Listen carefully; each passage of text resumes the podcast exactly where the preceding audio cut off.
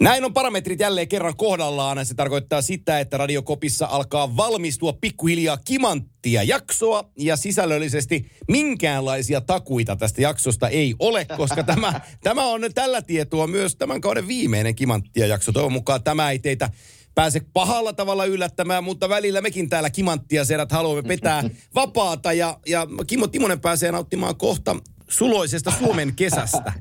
Onko se sillä hyvin sanottu?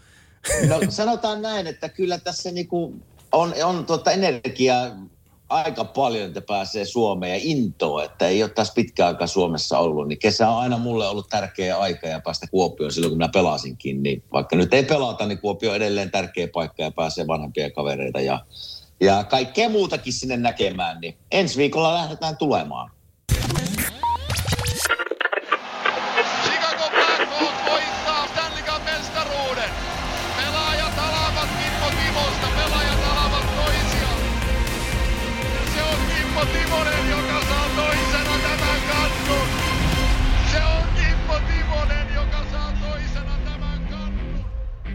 Näin on hyvä sitten jatkaa tuossa kelikeskustelusta, koska jos muistan Kimeen, niin viime kerralla kun kävit täällä kotosuomessa, niin olit täällä karanteenissakin hetken aikaa mökillä yksistäsi jumissa. Ja sitten oli nuorten MM-kisat, olit teit niihin hommia, mutta et tainnut aurinkoa nähdä kertaakaan sillä reissulla.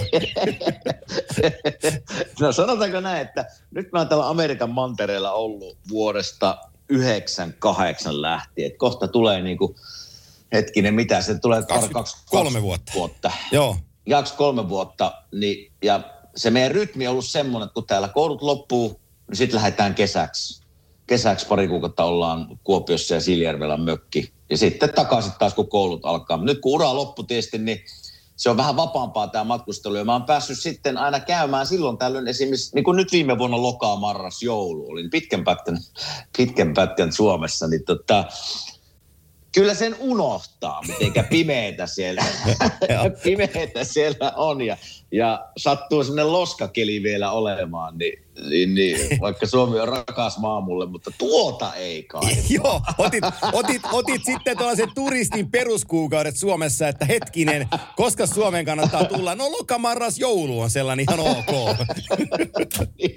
Niin täällä mulla kaverit aina kysyy, että hei, miten meni matka? Mä sanoin, no hei helkutin, kivahan Suomessa aina niin kavereita ja perhettä nähdään, mutta niin aurinkokin olisi kivaa välillä nähdä 3 kuukautta. Ja ne on ihan siis niin kuin ihmeessä, että eikö siellä näy aurinkoa, mutta ei siellä vaan näy, että pimeys tulee siinä 2-3 aikaa iltapäivällä. Ne on ihan ihmeessä, ei ole mitään tietoa. Ja sitten mä käännän aina sen tarinan toisinpäin, että yritän kertoa Suomesta kaikki positiiviset asiat, että hei, jos tykkäätte lasketella, niin pohjoinen on loistava paikka mennä Suomessa, niin kuin Suomessa kesää, talvella. Mutta kesä on taas toisinpäin, että aurinko ei laske ollenkaan, me voidaan pelata golfia ympäri vuorokauden. Ja ne on siitäkin, ei kai. Joo, kyllä. Joo, ja täytyy sanoa, että jos nyt markkinoidaan tässä hieman tätä Suomen turismihommaa, niin viimekin talvena pari kertaa tuolla Levillä käyneenä, niin täytyy sanoa, että siinä kun Etelärinteen ylhäällä oot istumaisista tullut ja näyttää -2°, oot siellä tunturin päällä ja aurinko paistaa ja lunta on sillä raikkaasti, niin sanotaan, että that equals niin kuin talvi, mitä talvi niin kuin oikeasti on, että se marraskuun räntäsade ja pikku loska siinä Kuopion torin kyljessä, kun nyt on aurinko on nähnyt 6 viikkoon, niin sitä ei pääse vielä talveksi sanoon, että kyllä se ero on aika, sama se meillä täällä Tampereella on, että kyllä toi, niin kuin toi syksy on aika niin kuin tummaa niin sanotusti, että se vähän aina välillä kysyy hermoa. Kyllä se kysyy, mutta kyllä se täytyy sitten, kun me oltiin nyt jouluna sitten koko perheen voimin siellä, niin pikku lumi ja joulu, niin onhan se siis menee käsi kädessä aika nätisti. Se oli hienoa, mutta se on tämän loka-marraskuu ennen kuin joulu on siinä niin kuin ovella, niin on se on kyllä. Ei siihen ei kyllä tottunut meikäläinen nyt siellä ollessa. Ei, et jos, se on aina, kun aamulla heräät, niin oi perkele, taas on pimeetä. Jos se on sitten pelaajille NHL:ssä tai SM-liigassa grindausta, mennään ne loka-marraskuun kuukaudet lävitte, niin kyllä siihen normi niin kuin Pekalle tai Teijallekin tuossa arjessa on niin ihan sama juttu, että on se vähän grindaushommaa painaa. Loka-marraskuussa on menee vaan ja löytää siitä niin kuin positekemistä. On varmaan, mutta kyllä tässä nyt kun tavallaan juhannus, mä pääsin juhannusta viettää sinne pitkästä aikaa, niin kyllä tässä niin kuin into on ja poika tulee kylään ja kaverita tulee kylään, niin. Oikois jo ensi viikko, näin. Joo, kyllä. Onko se muuten ollut lämmöt vielä päällä siellä Filisuunnalla? Kyllä, täällä kuulee. No eilen oli, taisi olla Suomessakin, nyt kun tiistaina tätä tehdään, niin taisi olla Suomessakin myräkki. Niin täälläkin oli, sanotaan 2 tuntia, niin oli kyllä aikamoinen myräkkä. Vettä tuli ja tuuli. Puut oli melkein niin kuin vaakasuorassa. Mutta lämpö on. Teillekin oli 33 astetta lämmintä ja nyt näyttää, että menee varmaan enemmän tänään. No okei. Mä tässä räppäilen samalla konetta, koska mä katson tuosta listaa. Eli odotas, kun mä klikkaan ton vielä tosta, niin mä näen. Koska ensimmäinen aihe, minkä mä haluan nostaa esiin meidän Kimanttia-podcastissa tänään on palkinto. Ja tämä palkinto ojennettiin 87-88 ensimmäisen kerran. Sen sai viiksekäs kapteeni Lanny McDonald, tuolloin Calgary Flamesin kapteenina. Seuraavan kautena taisi voittaa muuten Stanley Cupin 89. Joel Otto ja kumppanit oli siellä. Mutta 88 Lanny McDonald sai palkinnon. Ja sitten sellainen suuruus kuin Bryan Trottier, joka nykynuoriso ei tiedäkään sellaista jääkiekkoilijaa. Mutta oli huikea ja valmentanut sen jälkeen. Sitten on Kevin Lowe, David Taylor, Ray Borg, Dave Poulin, Adam Graves, Joe Nieuwendyk, Chris King, Trevor Linden, Kelly Chase, Rob Ray, Curtis Joseph, Shjon Podein, Ron Francis, Brendan Shanahan, Jarome Iginla, Olaf Göltsik, Saku Koivu, Vincent Le Cavalier, Ethan Moreau, Shane Doan, Doug Weight, Daniel Alfredson, Patrick Bergeron, Andrew Ference, Henrik Zetterberg, Henrik Sedin, Nick Foligno.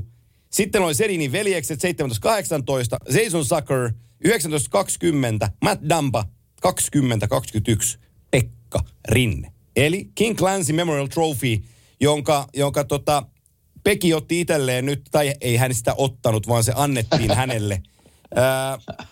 Eli tämä tulee pelaajalle, joka parhaiten näyttää kaukalon ulkopuolella esimerkkiä ja johtajuutta humanitaarisessa työssä ja hyvän tekeväisyydessä ja siihen luonteeseen, että kuinka auttaa yhteisöään.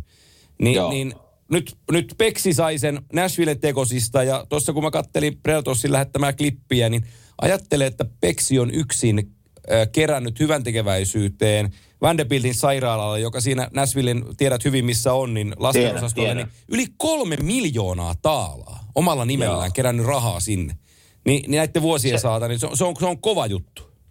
Se on kova juttu ja hieno palkinto Peksille ja varmasti meni oikeaan osoitteeseen, kun mä tiedän sen. Ensinnäkin, jos sanotaan Nashvillestä siellä pelanneena, niin siellä tehdään joukkueena paljon hyväntekeväisyyttä muutenkin, mutta nyt kun Peksi on viettänyt siellä koko uransa 15-16 vuotta varmaan, niin siellä on varmaan syntynyt semmoisia niin kuin hyviä järjestöjä, jonka kanssa tehdään niin kuin läheistä yhteistyötä. Ja näköjään tämä Vanderbilt Hospital on semmoinen, niin kuin, mihinkä Peksi on suuntanut niin kuin omiakin varoja varmasti, ei vaan niin kuin omalla nimellään tehnyt sitä, vaan niin kuin omia varojakin antanut sinne ja käynyt lasten luona, niin meni varmasti ihan oikeaan osoitteeseen palkinto.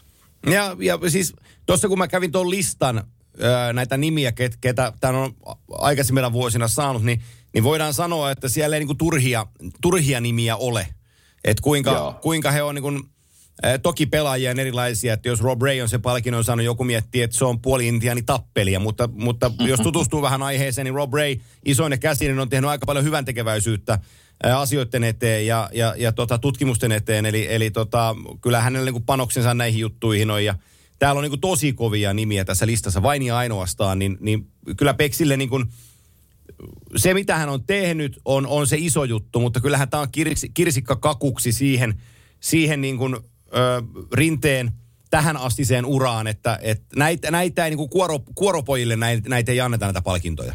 Ei anneta, ja kyllä siellä niin kuin oikeasti pitää olla takana jotain, että sä oot tehnyt hyvän tekeväisyyttä ja auttanut niin kuin yhteisöä siinä Nashvillen alueella, että tietysti auttaa, niin kuin sanoin tuosta, kun on niin kuin pitkään samassa paikassa, niin totta kai se auttaa, ja niin kuin mä sanoin tuossa äsken, tiedän ihan omasta kokemuksesta sen, että siellä syntyy semmoisia niin kuin hyväntekeväisyysjärjestöjä, jotka on lähemmin sinun kanssa tekemisissä, ja näyttää siltä, että niin kuin Vanderbilt, tuo sairaala on Peksin kanssa ollut pitkään tekemisissä, koska noin paljon rahaa on kerätty. Ja se, mä tiedän sen sairaalan, että se on loistava sairaala ja menee varmasti niin kuin oikeaan käyttöön siellä se, että ei voi muuta sanoa kuin hienolle miehelle, oikealle miehelle palkinto meni. Joo, ja se on me oltiin siinä silloin finaalireissulla, me oltiin Vanderbiltin kyljessä, oltiin hotellissa itse asiassa, niin se tuli sekin alue, se on aika lähellä siinä strippiä niin sanotusti, se hotellikin, sairaalakin, kyllä.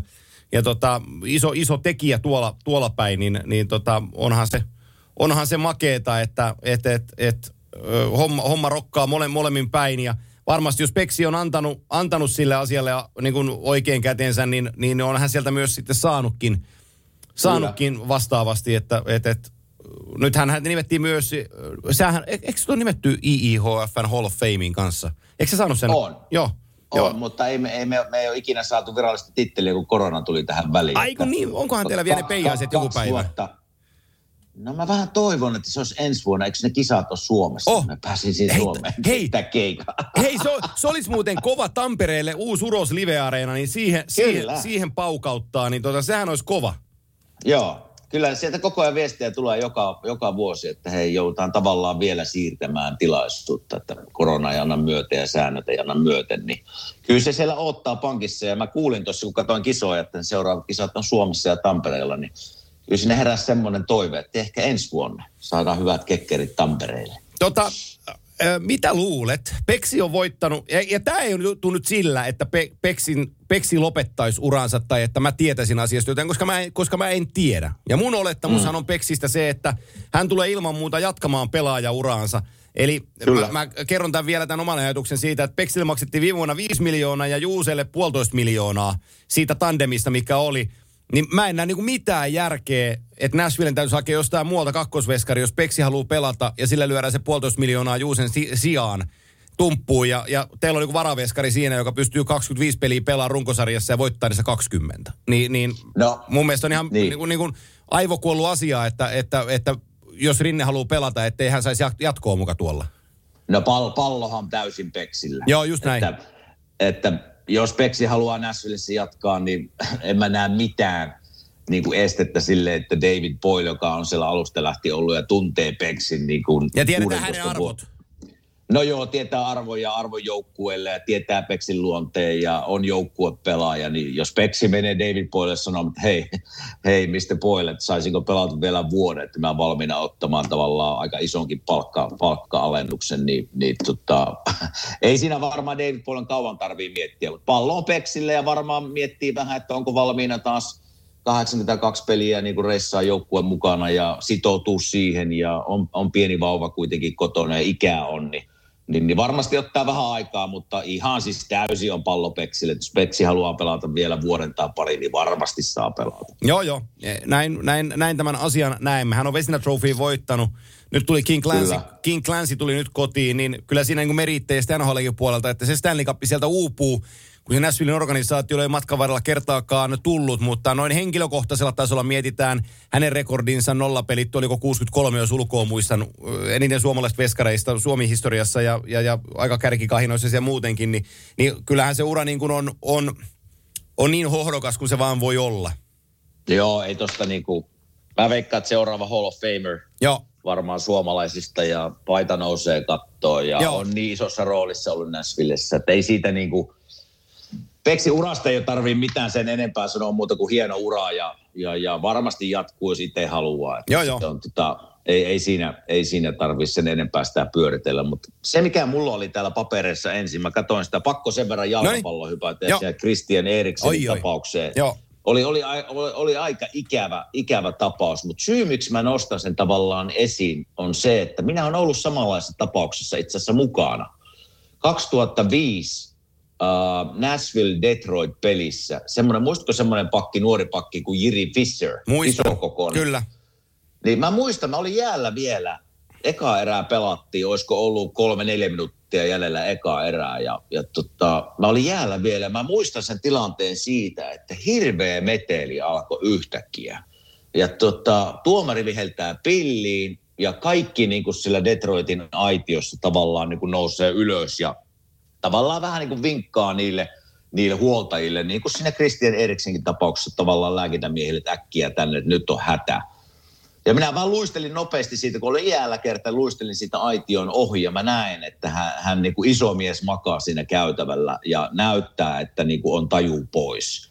Ja no sitten siihen penkille mennään totta kai kaikki istumaan sinne odottaa. Hiljainen halli meni ihan täysin hiljaiseksi. Ja sitten ei siitä mennyt kuin muutama minuutti, kun mä näen, että siellä ensin annetaan niin kuin tekohenki tavallaan niin kuin Erikseninkin tapauksessa ensin käsin. Ja sitten mä näin, kun sitten kaivettiin ne, onko se nyt joku elektroninen shokki vai mikä se oikea titteli sille koneelle on. Defibrillaattori, mikä se nyt on? No joku se. Ja ne kerki. Sähköä. Joo, ne kerki, mä huomasin näin, kun siellä niinku, se on jännä, kun se niinku näkee, että niinku kroppa nousee ilmaan. Että se on niinku häijyy ja inhottavan näköinen tilanne kyllä, mutta hän vähän samanlainen niinku Eriksenin tapaus, ne sai sydämen toimimaan siinä heti niinku siinä käytävällä ja siitä sairaalaa ja ei hän pystynyt enää sen jälkeen jatkaa uraa. Et sieltä löytyi joku sydämen oire, mitä ei ole näissä niinku normaali sydänkäyrässä nähty. Eli siinä mielessä niin kun tuli vanhat muistot, kun mä katsoin sitä peliä livenä, niin hiljaiseksi veti, koska se on semmoinen tilanne, mitä ei niin kun urheilussa ikinä halua nähdä, että se on, siinä taistellaan sitten elämästä. Ja on se niin kun, sä rupeat miettimään sitä silleen, että siinä niin kun Christian Eriksenkin, hän kuoli niin kun minuutti puolitoista. Joo, että se, kyllä, niin kun, se on fakta, että kun sä käännät sen ajatuksen noin, niin on se hirveä ajatus. Niin sen takia nostin sen esiin, koska mä oon ollut samantyyppisessä tilanteessa ja me ei jatkettu peliä sitten. Mä muistan, kun me istuttiin eka erä tauko, totta kai vaikka sitä oli 3 minuuttia muistaakseni jäljellä, niin hei, menkää koppiin, katsotaan mitä tapahtuu. Ja meillä oli 4-5 tsekkiä vielä joukkuessa, niin ei siitä, maalivahti Vokuun oli vielä, mä muistan, kun se itki ihan niin kuin, ei siitä olisi mitään tullut, että olisi peliä pystytty jatkamaan, että siinä mielessä mä olin pikkusen yllättynyt, että ne jatkoi peliä. Täytyy niin kuin omasta, se on minun oma henkilökohtainen mielipide, kun on mennyt tämän kokemuksen läpi, niin voi vaan kuvitella, että vaikka siellä niin kuin Eriksen on sanonut sairaalasta, että hei täällä ollaan hengissä, niin se tilanne, mikä jää niin kuin pelaajien päähän, on niin kova ja se näkyy, kun oot siinä ympärillä, missä annetaan pelaajille sähkösotkihoitoa, niin sitä ei niin kuin päivässä päästä niin kuin ulos. Että siinä mielessä mä olin vähän yllättynyt, mutta ikävä, todella harmillinen ikävä tilanne. Joo, ihmettelen täysin samaa ja kävin äärimmäisen lämpöisenä, kun uskallan nyt sanoa tässäkin asiassa, että televisio niin kun työstä urheilun parissa tiedän asian, jos kaksi, kun on se nyt niin kun 2 vuosikymmentä tehnyt. Se kansainvälisen kuvayhteyden ohjaaja, joka siinä vastasi niistä kuvista, mitä näytettiin, niin mä yritän nyt puhua järkevästi, että mä hermostu. Mä yritän hakea oikeat sanat. Hänen esimiehenä minä en enää palkkaisi häntä vastaavanlaiseen työtehtävään jatkossa, sanon näin.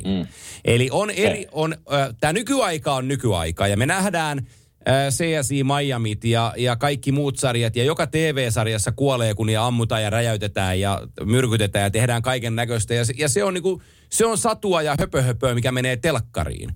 Mutta sitten kun me tehdään oikein elämän kanssa esimerkiksi nyt tässä kohtaa urheilua ja kun siitä kaatumisesta näkee, että nyt ei ole niin kuin nilkka kipeä, niin se ohjaaja, mun käsitys on se, ja ajatus on se, että se vastaava KV-ohjaaja ja hänen vastaava tuottajansa, heillä on yksi oikeus ottaa siihen täsmentävä lähikuva, jonka jälkeen on kristallin kirkasta, että siihen ei tuoda enää ensimmäistäkään close-uppia siihen tilanteeseen, jotta vältetään dramatiikka ja lähetystä katsovia itse ihmisiä varjellaan. Tämä on se pointti.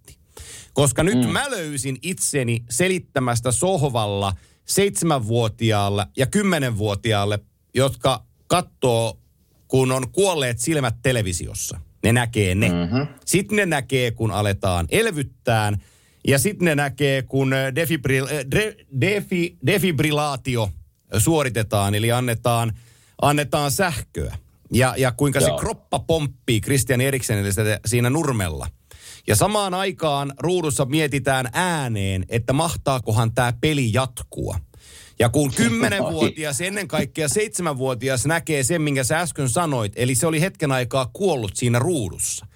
Kun se KV-ohjaaja alkaa ottaa vielä lähempää kuvaa, kun jätkät tekee hienosti muuria, että ihmiset ei näkisi, mitä tapahtuu, jotta niitä katsojia suojellaan siinä. Ei sitä tehdä sen takia, että mä en näytä teille, mitä täällä tapahtuu, vaan se tehdään sen takia, että niitä katsojia suojellaan, ettei ne saa traumoja siitä tapahtumasta, mitä ne todistaa silmiensä edessä. Niin se ohjaaja... Sen jälkeen, kun ne silmät on tavoittanut sen ruudun ja se on klousannut siihen Eriksenin naamaan, mikä näyttää ihan selvästi jokaiselle aikuiselle ihmiselle, että toi ei muuten ole enää tässä maailmassa. Niin sen pitäisi tietää, että vie se kuva kauas ja korkealle, äläkä ota yhtään close-upia. Ja sen seuraavan 10 minuutin aikana se tekee sen useaan kertaan. Hakee sieltä, mässäilee. Mä sanon, että mässäilee sillä kuvalla. Ja silloin se vastuuttomuus siitä tekemisessä siinä ohjaajan penkillä on jotain sellaista, mitä mä en pysty sietämään. Ja jos mä olisin istunut siellä autossa tai huoneessa, missä ohjattaisiin sitä saatanan ohjelmaa, mä olisin noussut penkiltä, mä olisin vetänyt turpaan sitä äijää. Joo. Mua vitutti, sori kun mä kiroon, nyt mä hermostuin jo. Mua vitutti suunnattomasti, mitä se teki siinä lähetyksessä, koska se ei tajunnut se vastuuta, mikä sillä siinä oli. Joo, se täytyy se sanoa. Sulla oli hyviä pointteja tuossa ja täytyy sen sanoa, että mä olin vähän yllättynyt siitä, että se näytettiin se, varsinkin kun siinä vaiheessa, kun ruvetaan antaa niin kuin oikeasti tekohengitystä ja sähkösokkeja. Se on, niin kuin, se on niin pysäyttävää näkyy niin kuin kaikille, mutta voisin kuvitella, nyt kun se peli sattuu vielä olemaan Suomeen vastaan ja Suomi ekaa kertaa EM-kisoissa, niin voisin kuvitella, että siellä aikamoinen, niin kuin sanoit, sinun omat lapset katsoi sitä. Että se on niin traumaattinen näky. Että se olisi pitänyt jättää näyttämättä. Sen mä niinku, ja mä tavallaan siinä varmaan joku miettii, että no, sehän kiinnostaa tavallaan ja ihmiset haluaa tietää, miten se jatkuu. Mutta totta kai se on luonnollista, se on että ihmisiä kiinnostaa. Sen takia siinä penkillä pitää istua asiansa osaava ammattilainen, joka pystyy tekemään sen päätöksen ihmisten puolesta, että mitä ne saa nähdä. Se on sen työ. Kyllä. Niin se, mä sanon vaan siitä, että mä olin vähän yllättynyt, että näytti sen, sanotaan näin. Todella. Että se jättää, niin kuin jätti mulle, niin kuin tuli heti ne muistot mieleen. Totta kai mä näin heti jo niistä ensimmäistä silmäkuvista, että nyt ei ole nilkkakikeet kipeät. Nyt on täysin tajuu pois. Silloin kun ihminen saa aivotäräyksen niin kuin jäällä, ja minä olen niissä tilanteissa ollut monta kertaa ekana siinä paikalla, niin... Yleensä niillä ei ole kyllä silmät auki. Kädet nousee pystyyn. Sen mä oon nähnyt. Se on ihmisen kroppa on jännä, että kun ihminen saa tavallaan, saa tosi paha aivotäräyksen, sulla nousee kädet suojaamaan ylös tavallaan jo valmiina seuraavaa iskua varten. Se on jännä ihmisen reaktio, mutta monesti niillä on kyllä niin kuin silmät on kiinni. Joo. Mutta tässä sinä näet, että silmät on auki. Ja se näyttää siltä, että siinä ensimmäisessä hetkessä oli jo poissa tästä maailmasta. Joo, niin oli. Se niinku, että sehän lääkäri sanoi, että se hengitti alussa ja ei ollut tuossa tilanteessa siinä vielä hetkessä, mutta se näytti vaan siltä, että se oli jo poissa tästä maailmasta heti ensimmäistä hetkestä, kun hän niinku iskeytyi maahan. Mutta en halunnut tuoda tätä sen enempää, mutta halusin vaan sen ei, tämä on hyvä puhua. Tämä on hyvä puhua. Ja varsinkin semmoisille jalkapallon nuorille, jotka siellä on, niin varmasti traumaattinen kokemus ja kannattaa puhua. Kyllä. Ja mä muistan, kun mä olin silloin 2005 siinä, niin se pyöri siis monta päivää minun päässä. Ja tunne Jiri Visseriä, enkä ollut Detroitin joukkueessa. Että voi vaan kuvitella, että Tanskan pelaajilla, niin se hetki siitä, että päätetään pelata, niin eihän sulla ajatukset ei ole siinä, että tehdäänpä maalia, tuuletetaan ja voitetaan. Että hienoa, että Suomi... Kun teki maalin, niin sitä ei juhlittu. Ja hienoja kommentteja Suomen pelaajilta pelien jälkeen, mutta se on, jos joku ei osaisi antaa tässä oikeita kommentteja semmoisen tapahtuman jälkeen, pelin jälkeen, niin sitten ei pitäisi puhua ollenkaan.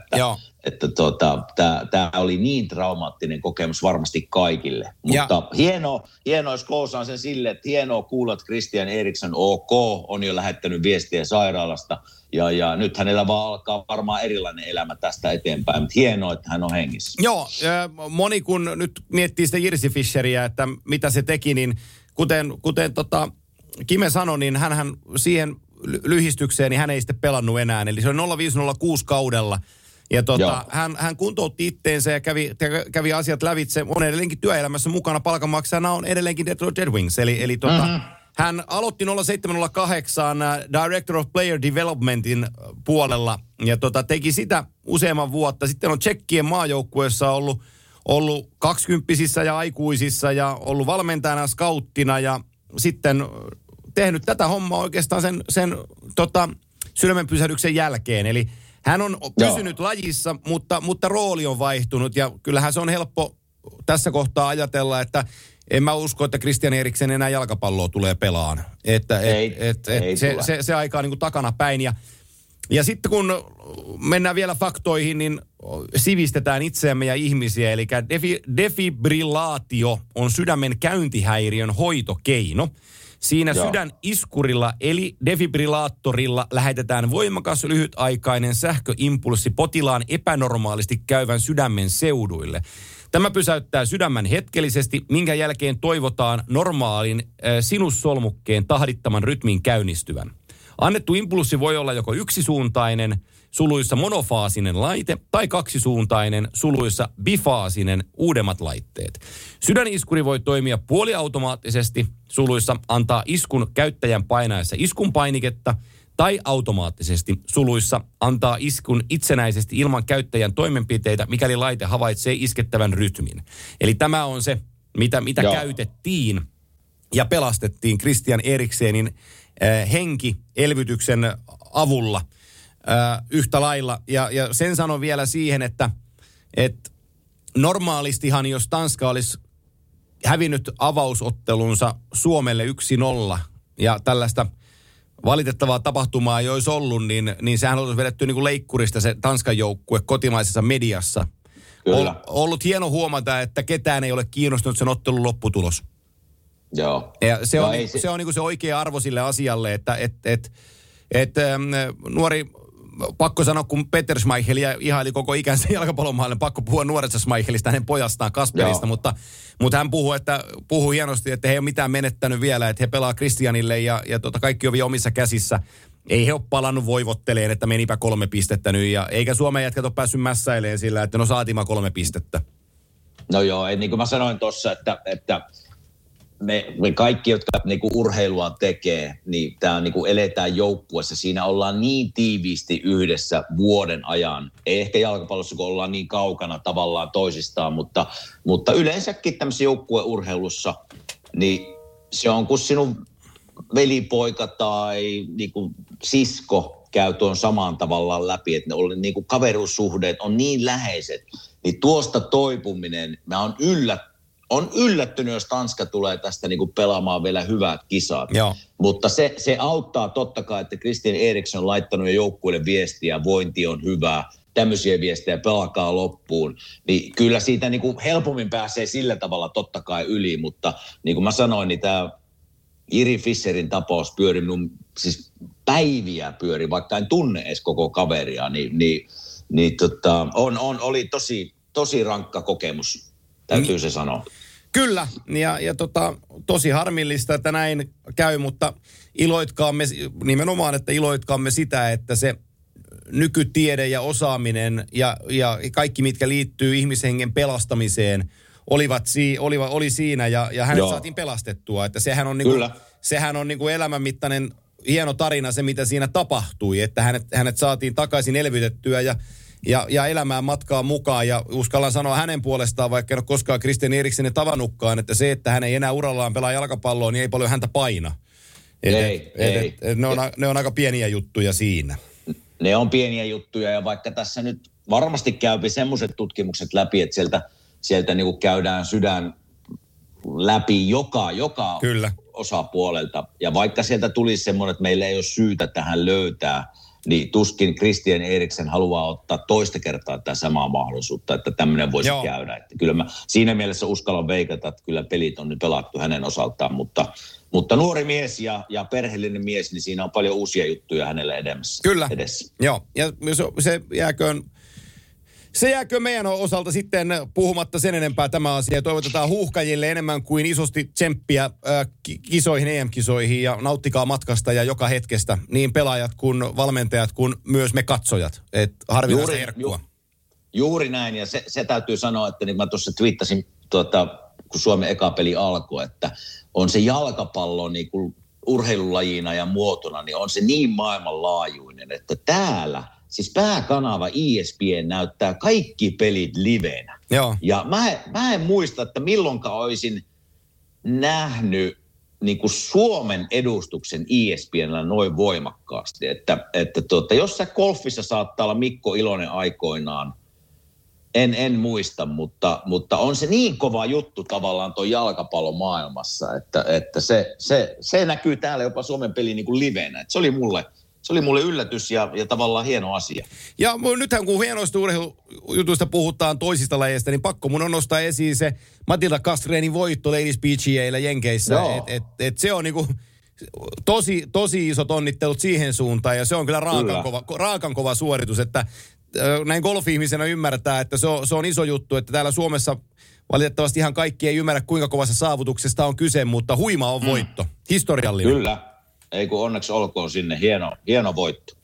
Sitten jos mennään takaisin jääkiekkoasiaan, niin ennen kuin me mennään näihin semifinaaleihin. Mä en osaa puhua semifinaaleista vieläkään. Mä puhun koko ajan konferenssifinaalista, mutta kun nämä on semifinaalit tänä vuonna. Kyllä. Niin muutama muu asia, kun toi Peksin asia tuli tuossa käsiteltyä, mutta sitten sellainen asia, että Gerald Gallant päävalmentajan nimityksistä otetaan ensin, niin New York Rangers otti Galantin kiinni, tulee sinne David Quinnin jättämälle tyhjälle paikalle ja ottaa vastuun Rangersin päävalmentajuudesta. Ja äkkiseltään kun miettii, minkälainen valmentaja on Gallant ja minkälainen Original Six-joukkue New York Rangers ja missä tilanteessa Rangers on, niin voisi kuvitella, että Gallant on aika sopiva jätkä niille. No voisi kuvitella ja niin kuin sanoit, niin Rangers on menossa niin kuin ylöspäin. Niillä on semmoinen joukkue, että ainakin yllätti minut jo viime vuonna. En odottanut, että ne pelaa niin kuin, no tänä kauna voi vaan sanoa, kun kausi on vielä kesken. Mutta niillä on hyvä tulevaisuus. Ne on menossa oikeaan suuntaan. Ja kaikki, mitä minä olen kuullut Galantista, niin on pelkkää positiivista. On vaativaa, mutta kuitenkin ollaan rentoja. Vähän niin kuin Barry Trotz-tyyppinen niin kuin autoriteetti siellä penkin takana. Niin tämmöiseen nuorehkoon joukkueeseen varmasti täydellinen valmentaja. Varmaan oli aika haluttu valmentaja NHL-piireissä, kun nyt muutamia joukkueita on ilman valmentajaa, niin varmasti oli haluttu kaveri. Mutta on se jännä, tuli tuosta, kun se valmenti nyt Kanadan maailmanmestaruusjoukkuetta, niin on se pienestä kiinni, että eikös Kanadalla meidän käynyt niin, että ne ei pääse kokonaan niin jatkoon siitä lohkosta. Yhtäkkiä jokin maailmanmestareita. En tiedä, nostiko Galantin arvoa maailmanmestaruus mihinkään suuntaan, mutta pienestä ne asiat välillä on kiinni. Joo, siinä oli runkosarjan lopussa Latvia-Saksa-peliä, jos se olisi päättynyt tasan, niin Kanada olisi pudonnut pois pudotuspeleistä. Sitä Latvia ja Saksa olisi mennyt eteenpäin, mutta kun nämä on niin yltiöurheilijoita, niin näähän ei voi sopia sitä, että pelataan tasan. Että kyllähän niin kuin monessa yhtään lajia nyt en sano, mutta että jos se on MM-kisoissa mahdollisuus pelata Kanada ulos sieltä, niin kyllähän se tasapeli sitten muuten pelataan. No joo. Pakko sanoa vielä se, että kun mentiin, mä katsoin Suomi-Kanada sitä finaalia, mentiin jatkoajalle, niin on se 3-3 vastaan, on se aika raaka, on se raaka päätös komeille turnaukselle. Että mä ymmärrän, että aika on rajallinen ja pitää niin kuin TV-kanavat vaatii nopeita ratkaisua, mutta on se liian raaka. Olisi sitten mieluummin vaikka 4-4.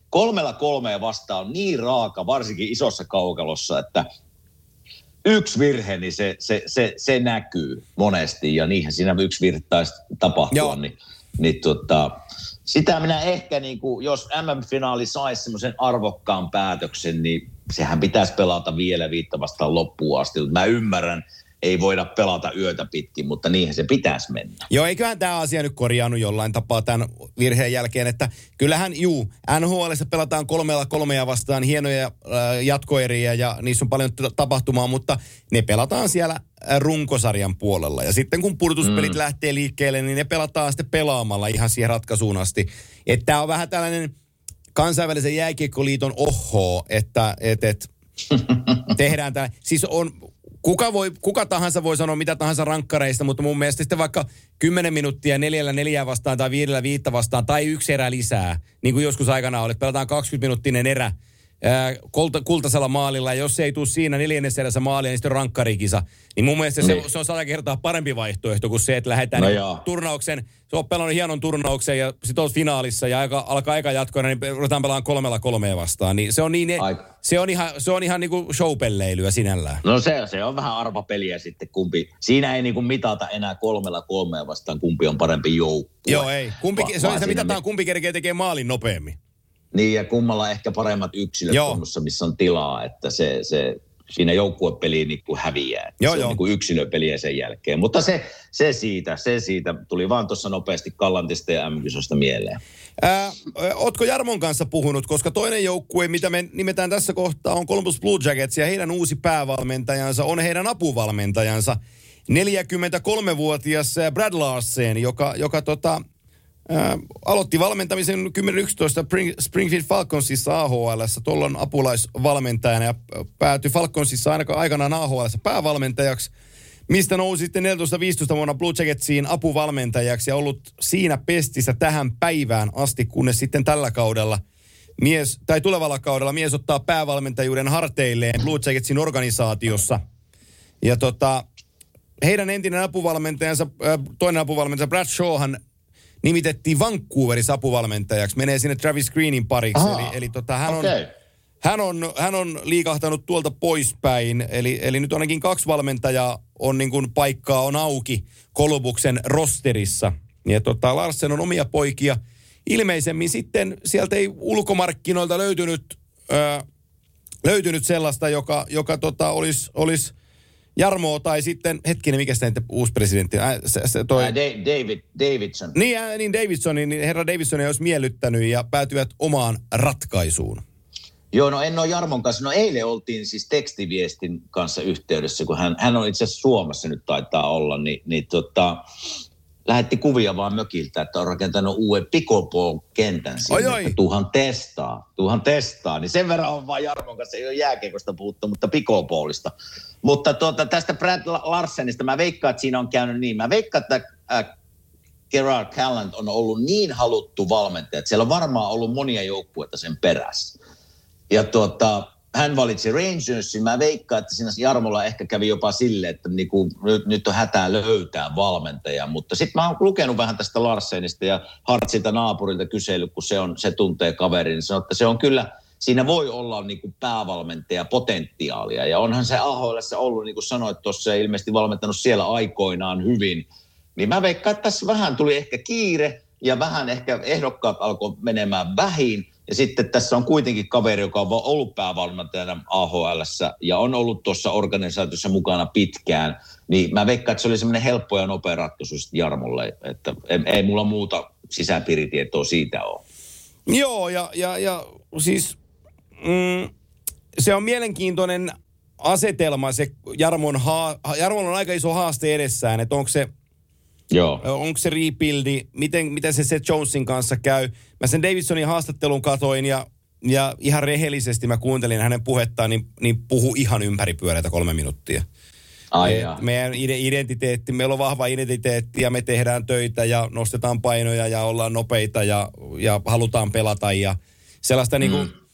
Ei yhtään niin kuin spesifiä kommenttia antanut, vaan puhuu sellaista niin kuin kuttaperkkaa asian ympäriltä. Ja toki se on turvallistakin puhetta, mutta vähän se mulla särähti sillä korvaan, että hän sanoo, hän luottaa niin kuin organisaatioon, hän luottaa Jarmoon, hän luottaa pelaajiin, ketä meillä on. Eli vähän sellainen, en mä tiedä mitä muuten se olisi voinutkaan sanoa, mutta aika tyhjä oli se puheenvuoro. Hän puhuu paljon, mutta ei hän mitään sanonut. Joo, kyllä siellä tekemistä Jarmollaan tulee kiireinen kesä varmasti olemaan, että ei ole helppo paikka niin kuin sanoit. Ei käy kateeksi. Kyllä siellä niin kuin töitä on edessä ja viime kauden, no tämän kauden edelleen, kun tämä kausi on kesken, mutta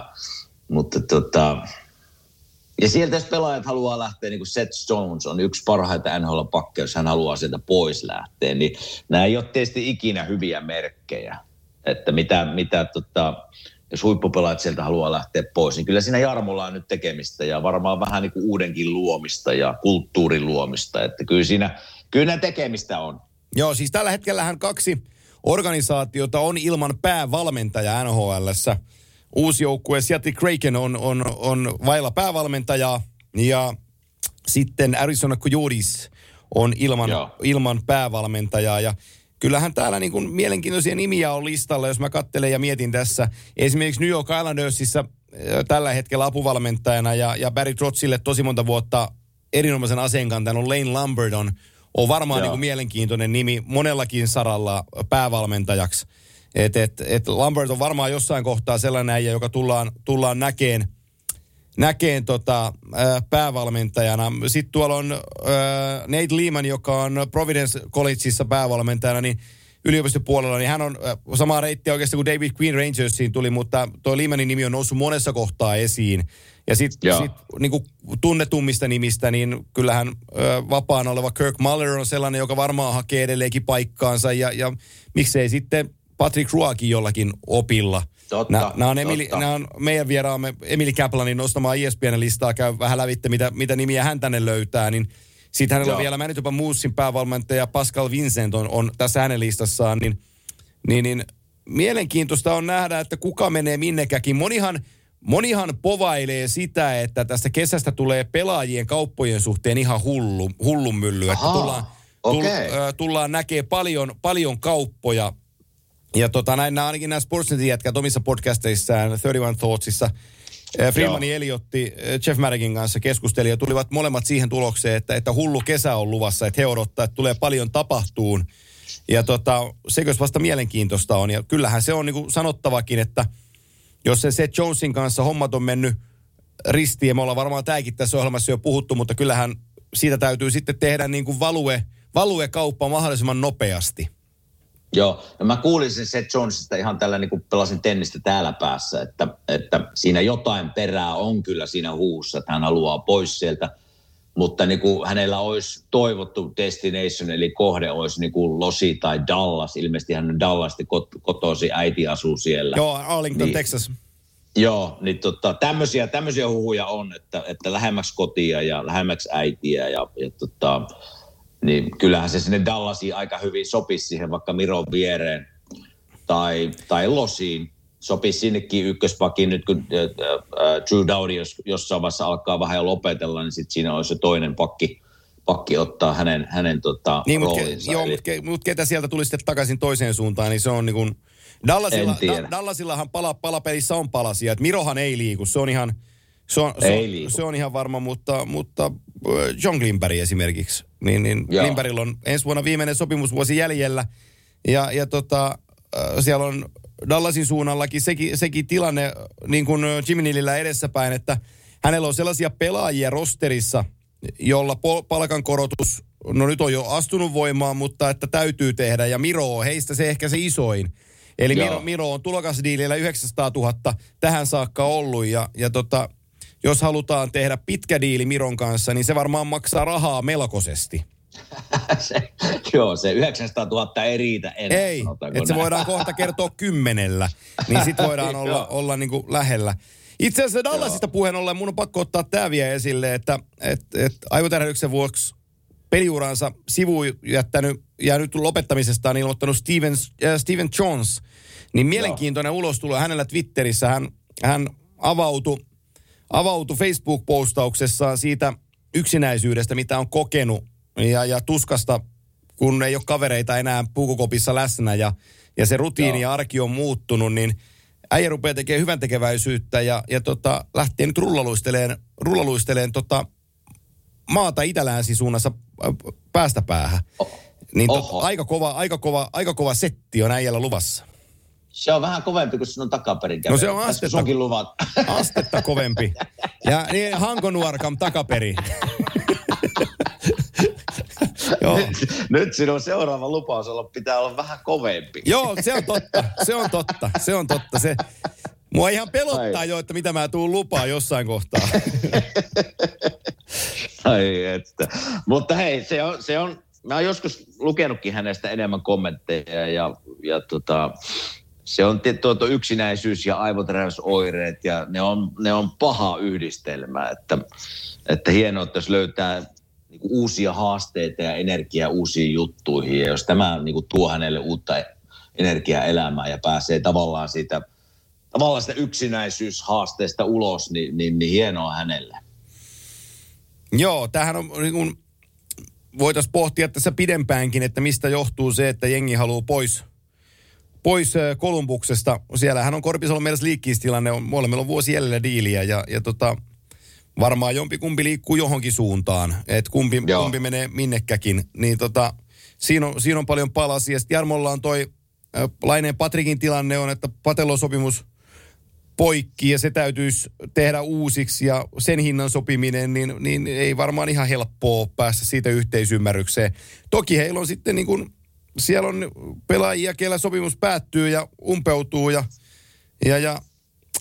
tulee cap-hittiin tilaa, mutta en mä tiedä.